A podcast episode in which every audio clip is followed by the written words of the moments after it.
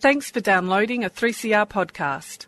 3CR is an independent community radio station based in Melbourne, Australia. We need your financial support to keep going. Go to www.3cr.org.au for more information and to donate online. Now stay tuned for your 3CR podcast.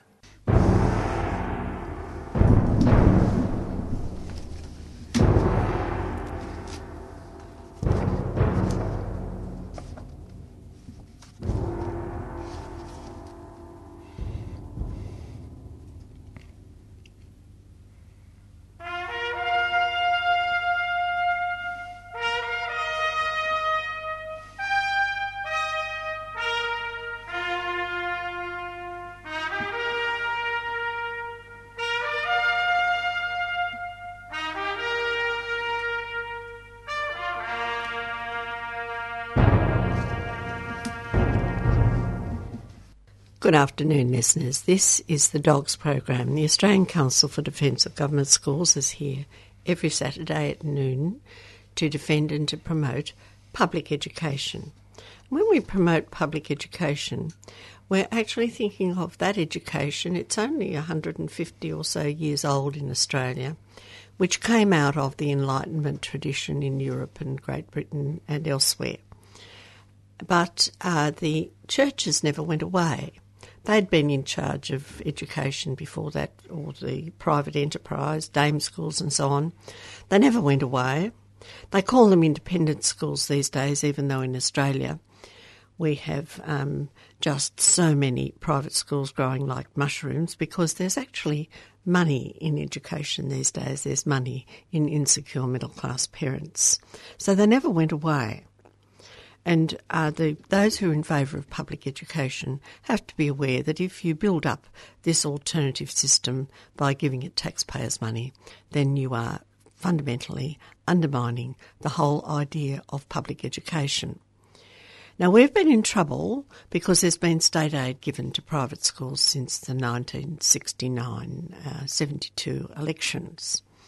But um, in America, they've been relatively free because the Supreme Court there has upheld the wall of separation between church and state. But we have a press release on our website this week, uh, www.adogs.info, uh, which is about Trump, DeVos, and the Supreme Court Justice Neil Gorsuch, who's just been appointed. And the question in America on a lot of people's minds is will they demolish the wall of separation of church and state in America and in so doing undermine their public education system? So today uh, I'll be spending quite a bit of time in America because uh, when America coughs, then everybody else gets the flu. But in the in the in the case of education, Australia's got the flu and America's starting to cough. But on April the 19th, 2017, the court heard arguments in a very important case. It's called Trinity Lutheran Church of Columbia versus Comer. And the decision could deeply erode the principle of church state separation and a shield which has, in America, protected public education. Now, if this Trinity Lutheran uh, case, if they have a win, Trinity Lutheran, then state and local governments throughout America will be required to give taxpayer funds to churches, synagogues, and mosques. And that's why Americans United, along with other religious and civil rights organisations, submitted a friend of the court brief. In other words, they've got in as a friend of the court into the case. On April the 13th, however, the Missouri's governor announced that he'll give taxpayer funding to churches in that state anyway, which was exactly what Trinity Lutheran asked for its lawsuit. Because the governor's provided the remedy that the church requested, the case should end, but it's not. Because there's nothing, in, there's no longer anything to ask the Supreme Court. But the problem is that on April the 18th, Americans United asked the Supreme Court to dismiss the case but it wasn't dismissed. It went ahead, and the result could open the gates to state aid for vouchers. Now, how can it do this? What are the facts of this case?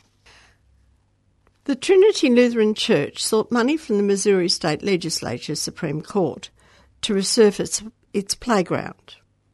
State officials denied the church's application for funding because the state's constitution's no aid provision ensures that taxpayer dollars do not fund churches. The church then claimed that this provision violates the United States Constitution because the no aid provisions, some of which have existed for a century or two, were designed to protect religious freedom because religion and belief are stronger without government support.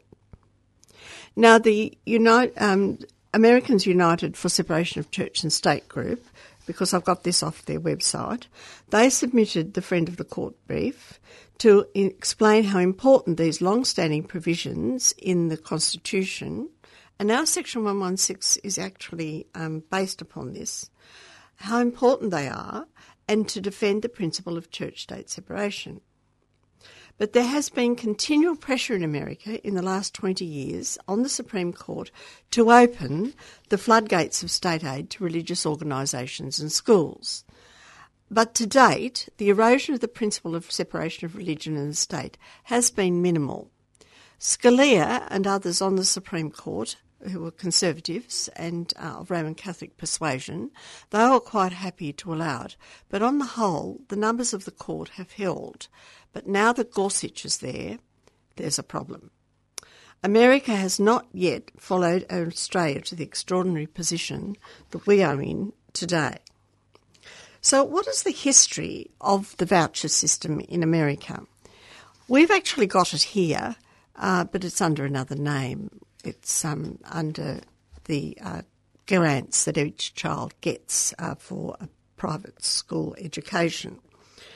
But 20 years ago, Betsy DeVos and her husband were the primary funders of an effort to strip the Michigan Constitution's no aid clause, no aid to religious clause, the provision that ensures that the government doesn't funnel taxpayer dollars to religious institutions, including private religious schools.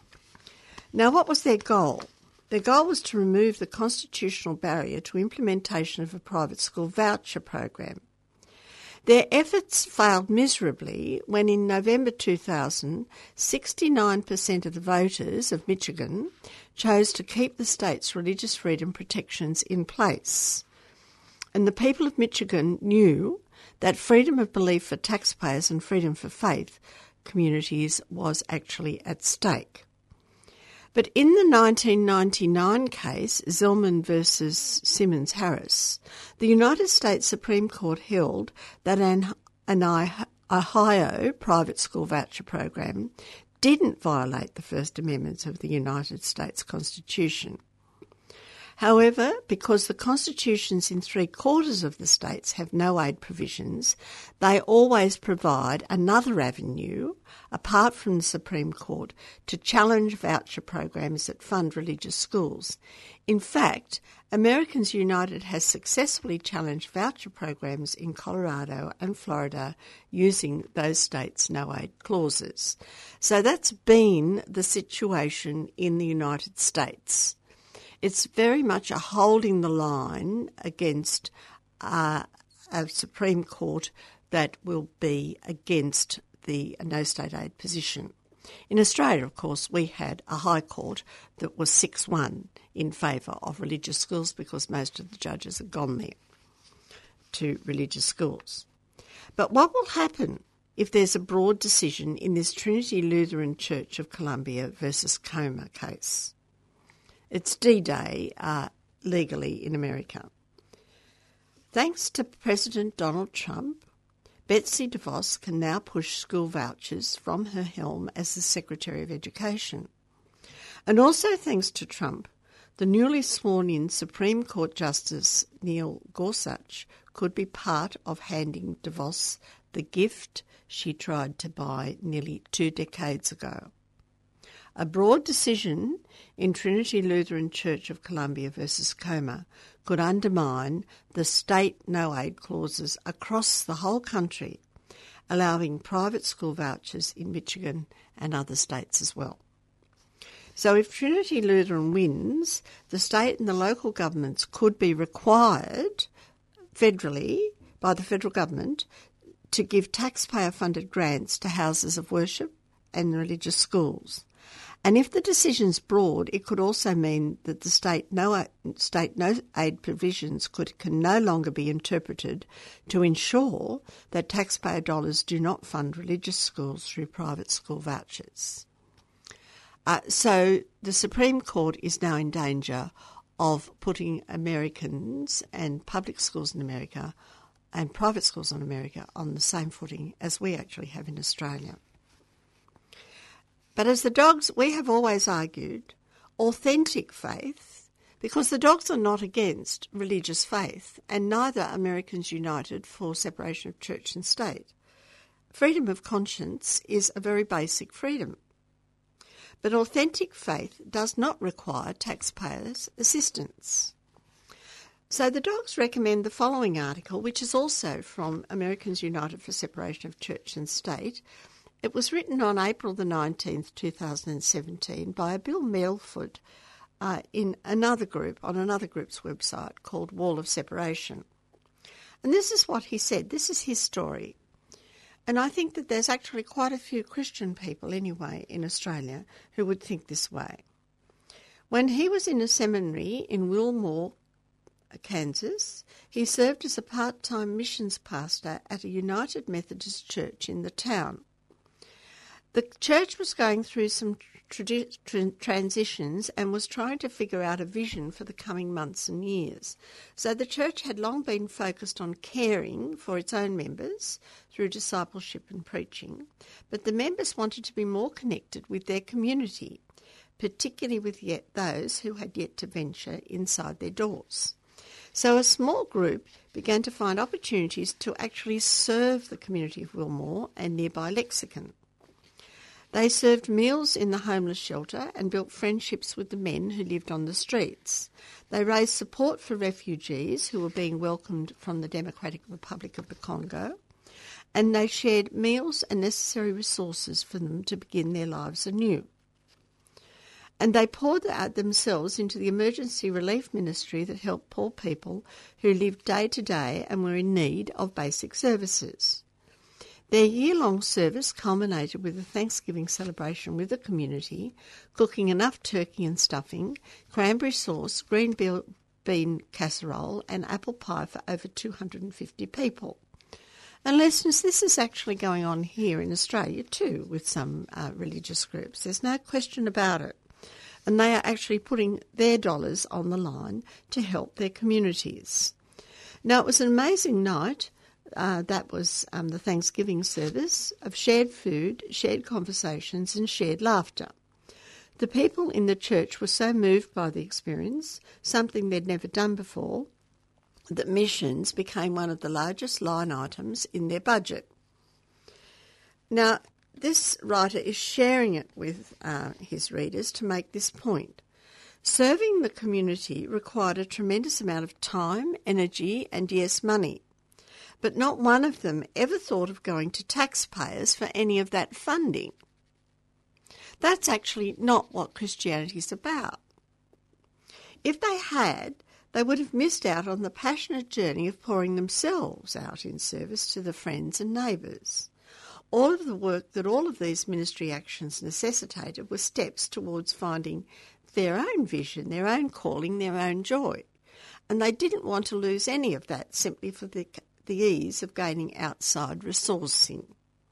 They were mutually transformed. They were helping people, and the people in their own way were helping them with their um, experiences together as they sought to improve the welfare of those around them.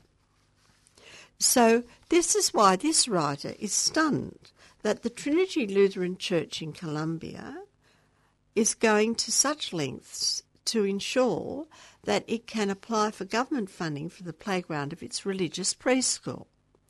The church is pursuing the case all the way to the United States Supreme Court, where it was being argued on the 19th of April. And the church's demands were in opposition with Missouri's constitution, which forbids taxpayer money from going to houses of worship. And this writer was with the state on this one.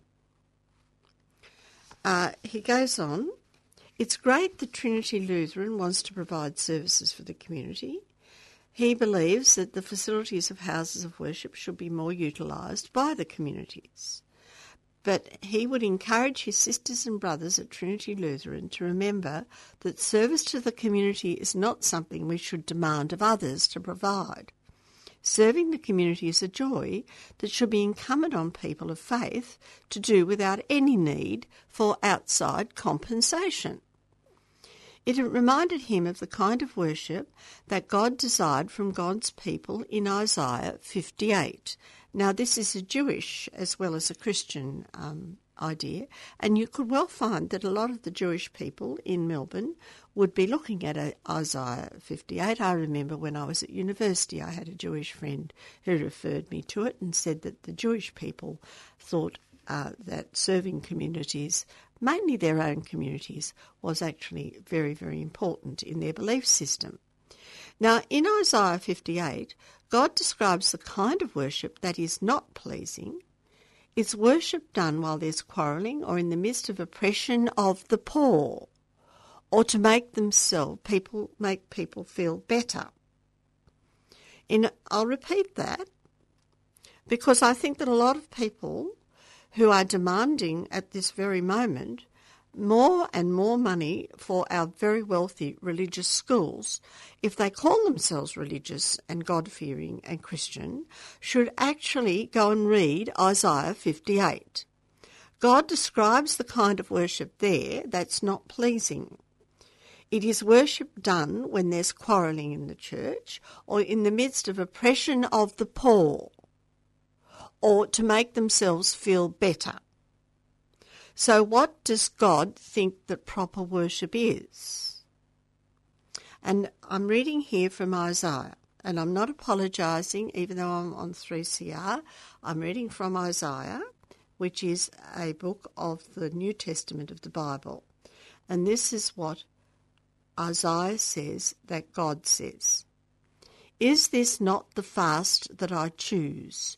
To loose the bonds of injustice, to undo the thongs of the yoke, to let the oppressed go free, and to break every yoke.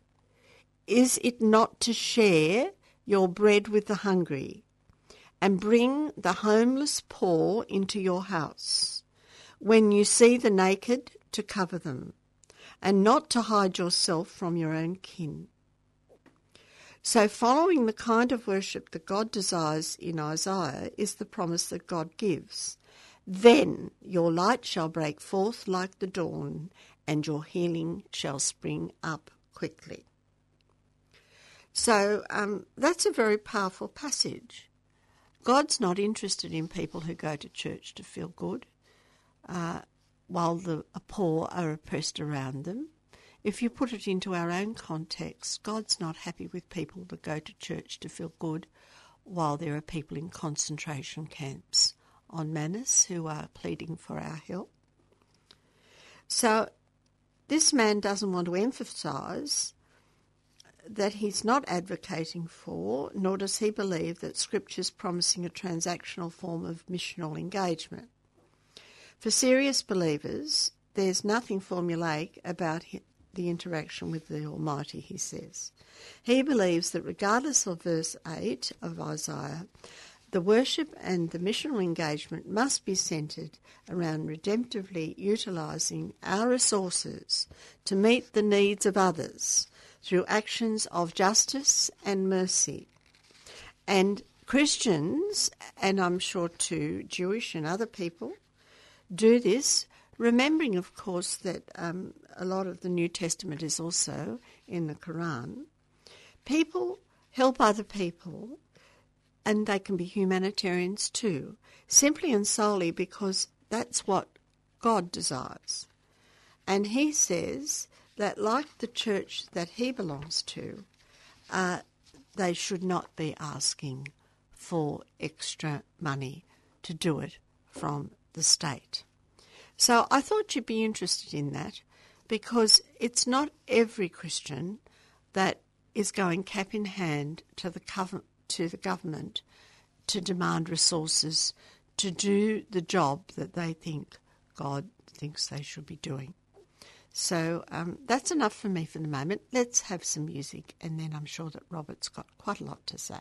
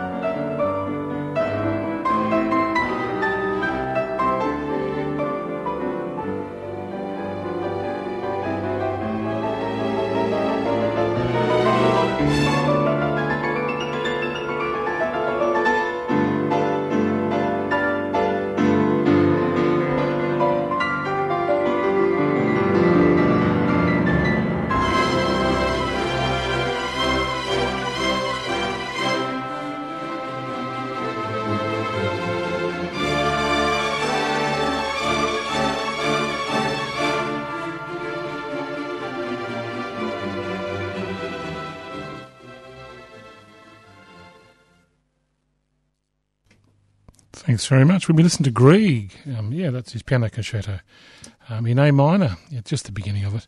Goes for a fair bit longer, but we thought you'd just like a taste of it to calm you down after after getting rolled up by what Jean has to say, and then probably indeed by what I'm about to say as well. Because we are the defenders of government schools. We defend government schools because they need defending because they are being insidiously attacked and have been insidiously attacked for generation upon generation um, by a number of forces. Um, in America, of course, they have problems. um, which they're sort of borrowing from us. You, you, think people, certainly on the West Coast, could look over to Australia and go, oh, well, let's not do what they're doing in Australia. But unfortunately, that's what they seem to be doing. Um, I'm going to travel again because here on The Dogs we do do news reviews and interviews from around the world. And um, in England at the moment, there is an election um, being called by the Indigenous Prime Minister and the Indigenous Party, the Tories, um, over there in the UK. And um, they're fighting against a bloke called Jeremy Corbyn, um, who's the leader of the Labor Party. Now, a lot of people who are of a left wing bent, if wings mean anything anymore these days, um, kind of like Corbyn. Uh, he's he's you know, pretty much an old fashioned socialist. But um, when you examine his education policies, it gets a little bit more complicated. Um, and I'm not going to examine um, the Labor Party of England's um, uh, education policy in detail, but there is some very, very interesting and virulent stuff coming out of the education debate in the UK at the moment. And one of the people who's writing about this is a fellow called Tim Lott in The Guardian. Um, his view, um, functionally, of the way education should be organised is um, a little bit further advanced than even the dogs, I would have to say. The basic principle of what he suggests is that private schools should be banned and get rid of a lot of them, like they do in Finland. And here at the Dogs, we don't say that. We say you can have a, set up a private institution that teaches the Australian curriculum. Um, you can do it on religious principles if you like, as long as you teach what's on the Australian curriculum. Um, but here at the Dogs, we say do what you like, but we're not going to pay for it. Um, if you want to separate your children out from the children of Australia, um, you should pay for that privilege. It shouldn't be subsidised by the taxpayer. Uh, Tim Tim Lott, of course, thinks that there should be no private schools, and I'll I'll detail why he thinks that in the context of the current UK election. He says, or he has written, um, in an article for the Guardian on Friday, the twenty first of April, twenty seventeen. He mentions that he, like a lot of people, is inclined towards equality of opportunity for all children. It's a big statement, it makes sense. He goes on to say that he's also aware that such a, fra- a phrase is open to multiple definitions, and with most of them, such equality verges on the impossible. For instance, we can all hold up our hands in pious disapproval at the unfairness of, let's just say, familial nepotism, such as is seen at the moment um, among Donald Trump's brood.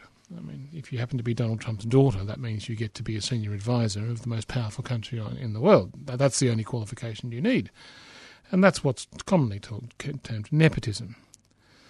Um, yet he says that's fine to complain about that, but for most of us, it's actually not much better.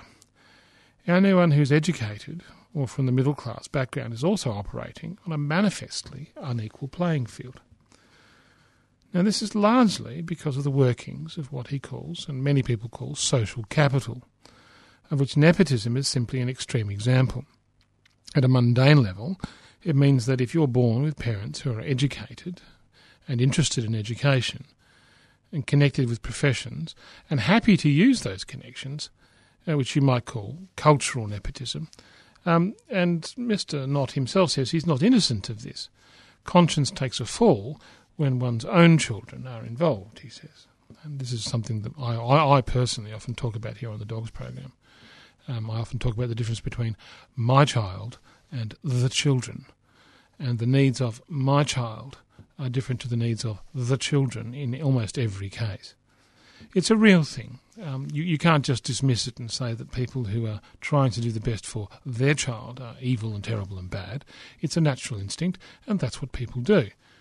Um, but this kind of inequity, this this this this this reign of, of the my child in, in a free market of education, is actually very difficult to legislate against. The divide between rich and poor families is growing, and it's largely in the current climate inescapable. Now, a new report from the Institute of Public Policy Research, it's a think tank in the UK, shows that the number of internships um, has risen 50% since 2010. That's a very rapid rise in internships. Now, for those who actually don't know what an internship, because they're not very popular in Australia, because they, in many ways, go directly against the concept of Australia, what, what people, oh, I hate to use the phrase, but Australian values. Australian values, in, in some sense, are still can still be expressed in, in, in some sense as a fair day's work for a fair day's pay. Um, if you're going to do the work, then you expect to be paid for it fairly. An internship is, in fact, the opposite of that. An internship is where you do a fair day's work and don't get paid at all. Um, until someone says, Well, you've done enough of this work for free, maybe we might give you a job. I mean, that's what an intern is. They have them in America, they're very popular there, and now in the UK, very popular. And I'm afraid in Australia, they're growing in popularity. Now, to be an intern, to be an intern, to do the work for nothing as a young person to try to break into a workplace, you have to have social capital. You have to have parents who have enough money to allow you to do that. It's kind of like a it's kind of like a, the old gap year that they used to have, where you travel the world back in the day, but now you have your gap year and, and work for a law firm, or you have your gap year and work as an intern. Now, this concept of the internship, as he mentioned, has risen over 50% in just under seven years in the UK. Now, this, this whole process of the internship is a leg up for those who can afford to take low paid or unpaid positions. If you come from a poor family, you can't take an internship because you have to eat. Now, add in, uh, add into this sort of unfairness, um, decent housing, good nutrition, and the imparting of confidence and the middle class have a huge advantage when it comes to how well you're likely to succeed in life in a free market. And this is all separate and distinct from even talking about the school you went to or schooling in general. Now, there are other um, ineradicable forms of inequality, and he goes on to talk about genetic capital, for instance, such as intelligence, is, according to some, or most indeed, scientific sources, at least 50% hereditary. It's, it's not all hereditary, but there is a, you know, if, if you have smart parents, chances are you're going to be smart. Doesn't mean you're going to be smart, just means chances are. But you can't necessarily eradicate those sorts of inequity or advantage, but the concept of this social capital where how much food you get and where you live and who your parents are and how much money they have to put aside so that you can do, for instance, an internship. These things are the most visible forms of inequity. And they are, in some ways, and I agree, a form of, of nepotism when it comes to what is fair. Now, he says that these are entrenched and they're inevitable, which is why he perversely opposes private schools far more than he um, than, than he opposes grammar schools. Now, grammar schools, we don't necessarily have them here in, in, in Australia, but in England, in theory, grammar schools can be meritocratic. Now, well, we do have, we do have um, uh, selective schools, which are a version. Yeah, so, so I mean, schools. to translate it into the Australian context, you talk about selective schools, which you get into on the basis of merit. So, so in theory, they're meritocratic. Private schools, however, are not. Um, and it's not that uh, Mr. Mr. Lott um, wishes to take away from privileged children an unfair start. He just wants to take away the only advantage by banning public schools that is purely down, purely down to money and entirely subject to legislation. In England, of course, the uh, really wealthy schools are called public schools, but they're not really public no, at no, all. No, no, no. It's, it's a strange use of the word, isn't it? It, yes. it has historical precedence. Which Parkes was very determined historically in Australia to grab the idea of public in its proper form for state schools. But in England, uh, you when they talk about public schools, they're talking about the greater public schools like Eton, Winchester, and so on. Hmm. Now, Mr. Lott suggests, and I agree with him, that private schools add insult to injury. Mm. If you get rid of them, if you just get rid of them, so you can't have private education, off you go, get rid of them, and shift all the public into a state system, nothing will guarantee the latter's improvement with more certainty. Nothing will guarantee more that those children who are not born to wealthy parents will do better. In fact, it's, you are go- that is going to be an inevitable outcome of closing down all private schools and putting all the children into public schools. But he says, and this is important, the middle class children, the aspirational types, on aggregate, will still come out on top because of their pre existing advantages separate to their education. So it's especially egregious that so many people so staunchly oppose the abolition of private schools. Now, grammar schools, he says, in the UK, as envisaged in the 1944 Education Act, which selection is based not solely on tests but also on aptitude and past performance, might be the answer to those who suggest that the abolition of private schools would result in the dumbing down of education, as long as there were a, a resource for the clever and motivated rather than the privileged and the tutored. So what he's saying is that, well, okay, if you want to say that certain students are smarter than other students and get held behind by all the poor students who aren't clever, you know, if you want to play those those segregationalist games, he says, well, grammar schools can fulfil that. If you want to get the cleverest and put them together with the other cleverest, you can still do that within the public school system, which it, which we indeed in Australia with a selective process we have. It's actually the difference between an aristocratic system, an oligarchic system, and a meritocratic system. The grammar schools were always there for those with merit. And the public service examinations were introduced in the 19th century because the civil service was full of incompetence. And that was introduced by none other than uh, Prince Albert, who came from Germany, where you had a meritocracy rather than an aristocracy that was incompetent. Because let's face it, England has had an awful lot of incompetence. Look at all the incompetent generals in both sides, on all sides of Europe during the First World War. But um, yeah, it's it. What you have in an education system goes back to the kind of society that you want to have, doesn't it? Uh, very much so. It goes back, and I think, Jean, you have a very important point there. It, it depends it depends on what you want your country and your people getting together. Um, together, you want what you want to, that to look like. People, you can call it society, you can call it community, you can call it what you like. But into future generations, what do you want the place in which your children live to actually look like? Now, Lott is an interesting, it's a very interesting article actually, because I don't think it's left wing or right wing. In fact, in many ways, it, he's talking in terms of old fashioned eugenics. He says that absolutely level playing fields are and always will be a myth. You can't have them. They don't exist. They never will. They never did. There would still be inequality if you ban all private schools, but the inequality would be minimalised. And I think he, what he's saying is that the one place, if you do not have a particular advantage because of money as part of your education system, then you can minimalise the inequality as part of the system. They'll still go home to wealthy parents who will get them get them jobs in the law firms in which they work and all that sort of stuff. You, you can't stop parents doing those things. Um, and perhaps you shouldn't want to. I don't know. I don't have an opinion about that. Perhaps listeners can call up and perhaps listeners can contact the station and let me know what their opinions might be. But he says this is all doable. You can just take all the money away from private schools. You just do it. It's doable and it's practical as well absolutely practical. He says that it appears impossible to do it politically.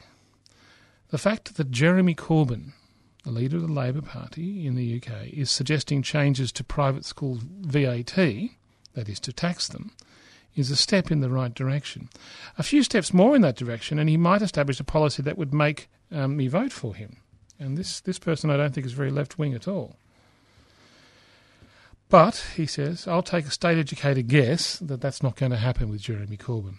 There are too many people with too many fingers in the private schooling pie, and amongst those people are a fair number of Jeremy Corbyn's shadow cabinet. Because when those who stand against inequality simultaneously take advantage of it, their motivation is sorely undermined, whether or not it would be to vote for a winner. Such is the insidiousness of educational inequality. So long as it works from the policymakers themselves, it has no real chance of reform. And those responsible can tell themselves that it's for the children's sake. Historically, you have um, big changes when you have a war and then you have a revolution, uh, a quiet revolution. Uh, in uh, 1944, you mentioned the Education Act of England. England discovered that uh, large numbers of its soldiers and others were not properly educated and they better do something about it. So there was an act, and yes, they did build up the grammar schools to at least get the meritocratic children. But, um, well, we'll see. It looks as if Mr. Turnbull and Mr. Trump could well be getting us into some trouble sometimes, sometime soon, so they might actually decide that a lot of our children are not being well enough educated to be cannon fodder. I'm sorry to sound so dismal about this, but um, it has happened before. And I think on Anzac Day, which has um, been this week, we should remember that our soldiers came home from the front, particularly up in New Guinea and elsewhere, and they demanded that the universities be open to them. And they were open to them. And because the universities were opened in 1945 in Australia, so many of the um, current generation of older people, like myself, got an education. It would not have been possible before the Second World War. So never despair. These things have happened and they can happen again. And uh, the battle is worth fighting. Yes, well, in the historical context, Gina is in fact exactly right. But as Mr. Um, as, uh, as, as this author points out quite rightly, he says that things politically in in the UK at the moment are not likely to change, and he says that the factors behind this lack of change are understandable. In fact, it might even be forgivable, but it must be recognised that currently, and certain, certainly in terms of Jeremy Corbyn, the whole process of talking about education funding for private schools is a complete cop out. And it's very disappointing. Well, it's the same with Tanya Plibersek here in Australia, isn't it? Very much so. And we'll talk more about that uh, after I think a little bit more Grieg.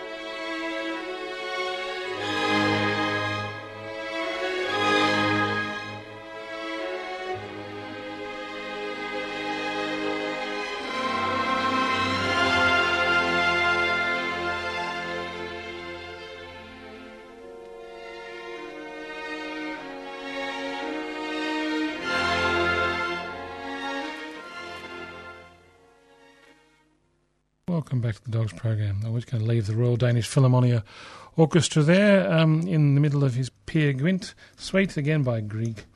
Um, exciting. I, I, like to think of Peer uh, Grieg as Wagner light.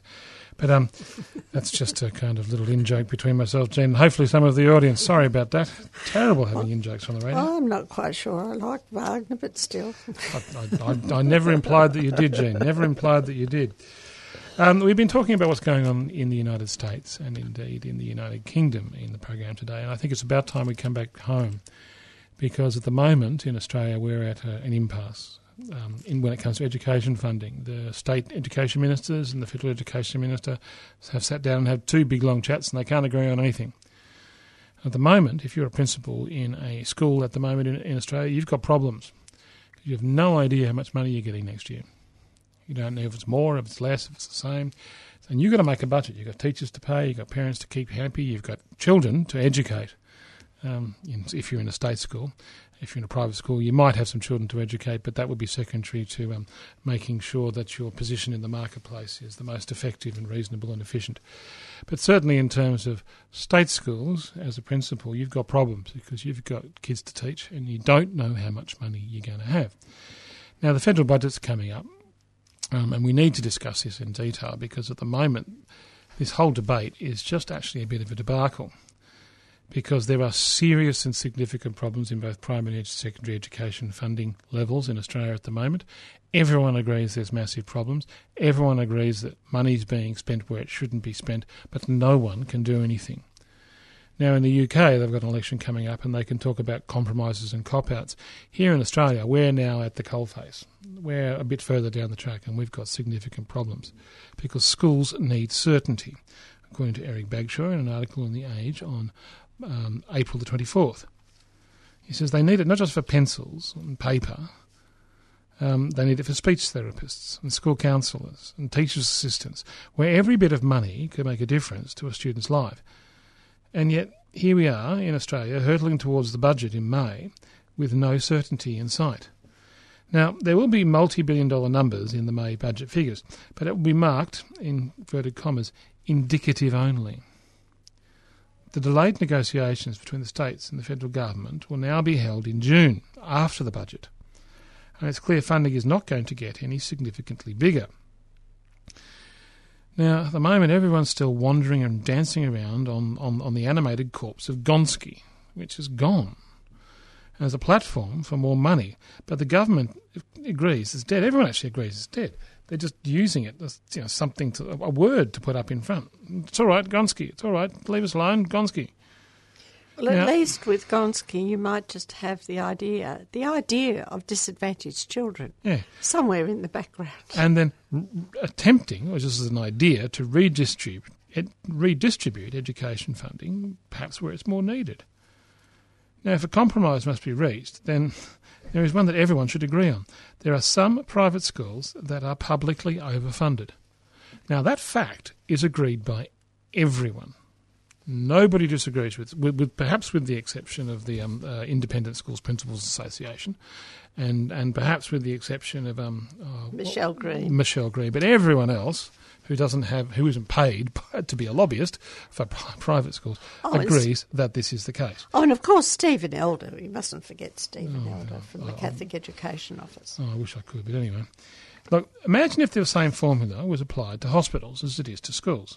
That is to say, in Sydney, the North Shore Private could receive millions of public dollars on top of its entitlements to settle patients into private suites, while the Blacktown Hospital is treated, treating its patients in the hallway. Fortunately, health funding has its hurdles, but that's not how hospitals are funded. But it is how schools are funded. Which is why the Federal Education Minister, Mr Birmingham, has finally had the chutzpah to claim that some private schools were overfunded in September. And he was right. So distorted has the model become that some have banked surpluses of up to $8 million a year and ploughed them into next year's facilities. It disgusting? Yeah. They disgusting. Now, private schools will tell you um, that public money is never spent on infrastructure. But of course it is. Any economist, actually, he says any economist, I'd say any bookkeeper will tell you, you don't have to be an economist worth their pay, would tell you that saving in one part of the book is a bonus in another. Hello, school orchestra pits and swimming pools with Olympic timers. Now, he's not actually being facetious about that. he's not being facetious about Olympic swimming pools with Olympic timers and orchestra pits for, for, for the music department in private schools. He's not joking. That's, that's what's happening. That's part of a private school's marketing shtick. And this is all happening where, where, where, school empire building is taken on with the gusto of an arms race. And we're now in a situation where Labor, the party of public education, spent months undecided over the fate of overfunded private schools because of one of the most short sighted promises Julia Gillard ever made. That was, and I quote her when she said, No school will be worse off. I bet the old boys were thanking their lucky ties. Terrified of how aspiring private school parents might vote, the Labor Party po- politicked itself into paralysis after Birmingham suggested some, some schools might be getting more than they were entitled to last year. And we lambasted Plibersek when she did this. It was a disgusting thing she did. And it didn't even make political sense. Almost every one of the most overfunded private schools in, is in a safe Liberal seat and the few that aren't are in safe Labor hands. Melbourne Grammar is in the seat of Higgins, held by Liberals since 1975. it stands to lose $2 million a year if its overfunding is taken away from it. But it will still get more than $5 million in taxpayers' money in the year. And it doesn't need that either, I would suggest. But even if you take its overfunding away, it still gets money from the government. That's Melbourne Grammar. Loreto Kirribilli and Monte and, and, and, and Monte in North Sydney would lose $5 million a year. But that seat's not going to switch to Labor on a margin of 15%, and the list goes on. It's a no loss game for Labor to explicitly back taking funds away from the schools at the top of the list in the name of levelling the playing field.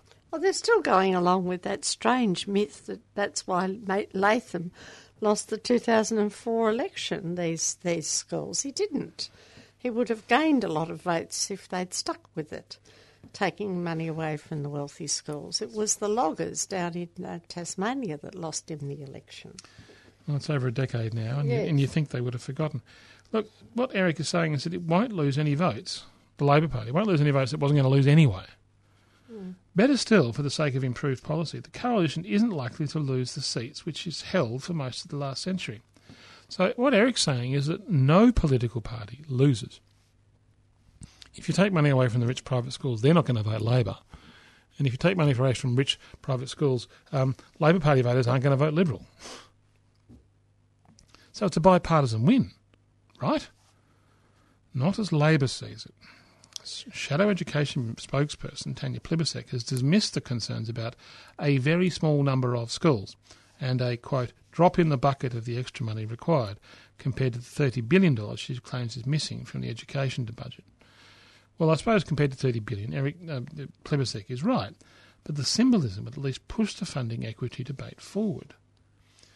Now, this month, more recently, she said she'd be happy to slow the growth of funding for overfunded schools meaning many would still be, guess what, overfunded. Because everyone agrees they're overfunded. Like, this isn't the debate. No, no one's talking about whether they're overfunded. They're just taking, talking about whether they're going to take the overfunding away. It's ridiculous. Sorry, I, I just find it mad. Now, adding to the uncertainty, Federal Education Minister Birmingham has yet to clarify if schools will be hit with a cut or a funding slowdown while thousands of students are losing out on more equitable pieces of the pie. Now, this is where Trevor Cobbold comes in. He says the sheer scale of avarice is something to behold. That's what Trevor Cobbold says, who was I'm actually a former Productivity Commission economist. I'm very interested in that he says this because this has been the dog's experience and the experience of the teacher unions since the 1970s, 60s, 70s. The sheer avarice is something to behold. And the tragedy is that this sheer avarice goes along with pretensions to some kind of Christian uh, religious belief, uh, which is completely contrary to what they should be standing for. Sheer avarice, hmm. yes, mm. puts well, it very well. Based on his figures, and, and we do you know, have a great deal of time for Trevor Cobbold's figures, based on his figures, a needs based redistribution that still keeps giving money to private schools would shift $5.6 billion a year from kids that don't need it to kids that do. 5.6 billion. That's just dealing with the overfunding. I'm not talking about closing private schools or anything like this. This is just what everyone agrees is overfunding. It had been putting them back to about the 19, early 1970s and even the, the 1980s. The real rot started in with Howard in the 1990s when they just gave up on needs policies altogether and just poured the money into the private sector and its expansion. Now, defending taxpayer dollars flowing to schools that have already, some, some of them more than 250% of the standard funding per student, and demanding an extra public injection is absurd. It, it, would, it would be even if there was a bigger pie to redistribute. Now, that's not what Gonski wanted, or not, not what Gonski's corpse wanted, and it's not what Labor really wants when they talk about the true needs based funding system. The coalition, the is actually onto the coalition's onto a policy and political win, winner at the moment when it starts to talk about taking away overfunding. It should prosecute its case more vigorously if the Labor Party is just going to completely vacate the field. I agree. The dog's position is actually a political winner. The Overton window has shifted so far. What is possible politically has shifted so far in the last, I don't know, five years, that to talk about doing this and to actually do it is a political winner for the Liberal Party because the Plibersek has just vacated the field. The Labor Party is nowhere, nowhere to be seen on education. This is why people are leaving and going either to the Greens or, in the case of uh, Conservatives, over to um, over to the One Nation Party. But the actual uh, primary vote of both parties is plummeting. Well, to conclude, I mean, and to any politician who's out there, I don't care what stripe you are. You can be One Nation, you can be Labor, Liberal, or Calithumpian or Green. I don't care. There are two things that the Australian population will vote for. One, state education. You put money into it, you'll get votes. Two, don't privatise stuff. Australians don't deal with it. Never have. Never will. Can, people can pretend that that's the case, but it never has been. And politicians, I'm telling you, work it out. Australians are different. And Australians actually, you talk about values, Australians do actually like to look after their mates. And it's even the mates that they don't know. Well, they, they're not stupid either. A lot of us have actually had a decent education. We can see that if gas is being sold at, at, at a certain price overseas and we're, we're expensive here, then it just doesn't work. Privatisation is now a dead duck. Certainly, when it comes to privatising education, that is getting rid of private schools. Um, you've been listening to the Dogs program. We are the defenders of government schools, and we've been here on 3CR 855 on the AM dial, and you might even be listening to us on the podcast on the www. If you're interested in us and what we've been talking about and the fight that we fight, because we have to, um, you can check us out on our website at www.adogs.info. That's www.adogs.info. But until next week, when we'll be back, because we have to be, because those schools need defending, um, it's bye for now. Bye for now.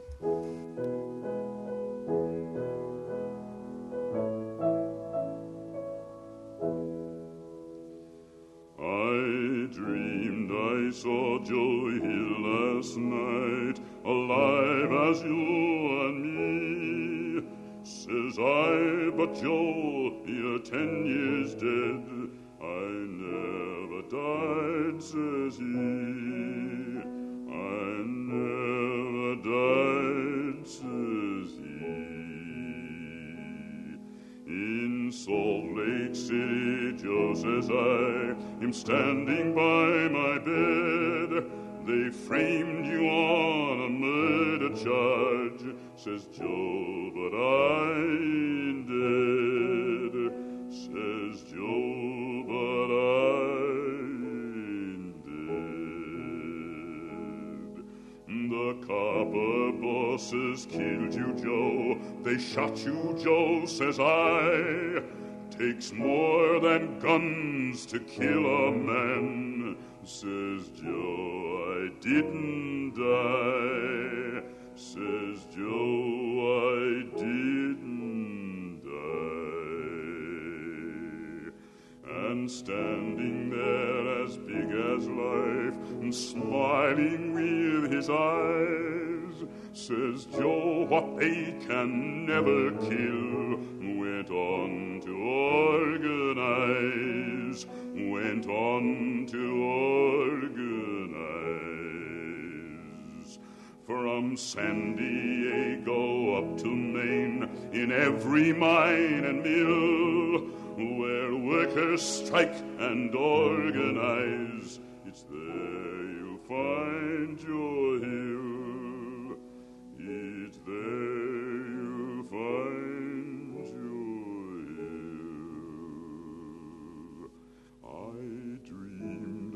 Saw Joe here last night, alive as you and me. Says I, but Joe, you're ten years dead. I never died, says he. I never died, says he. I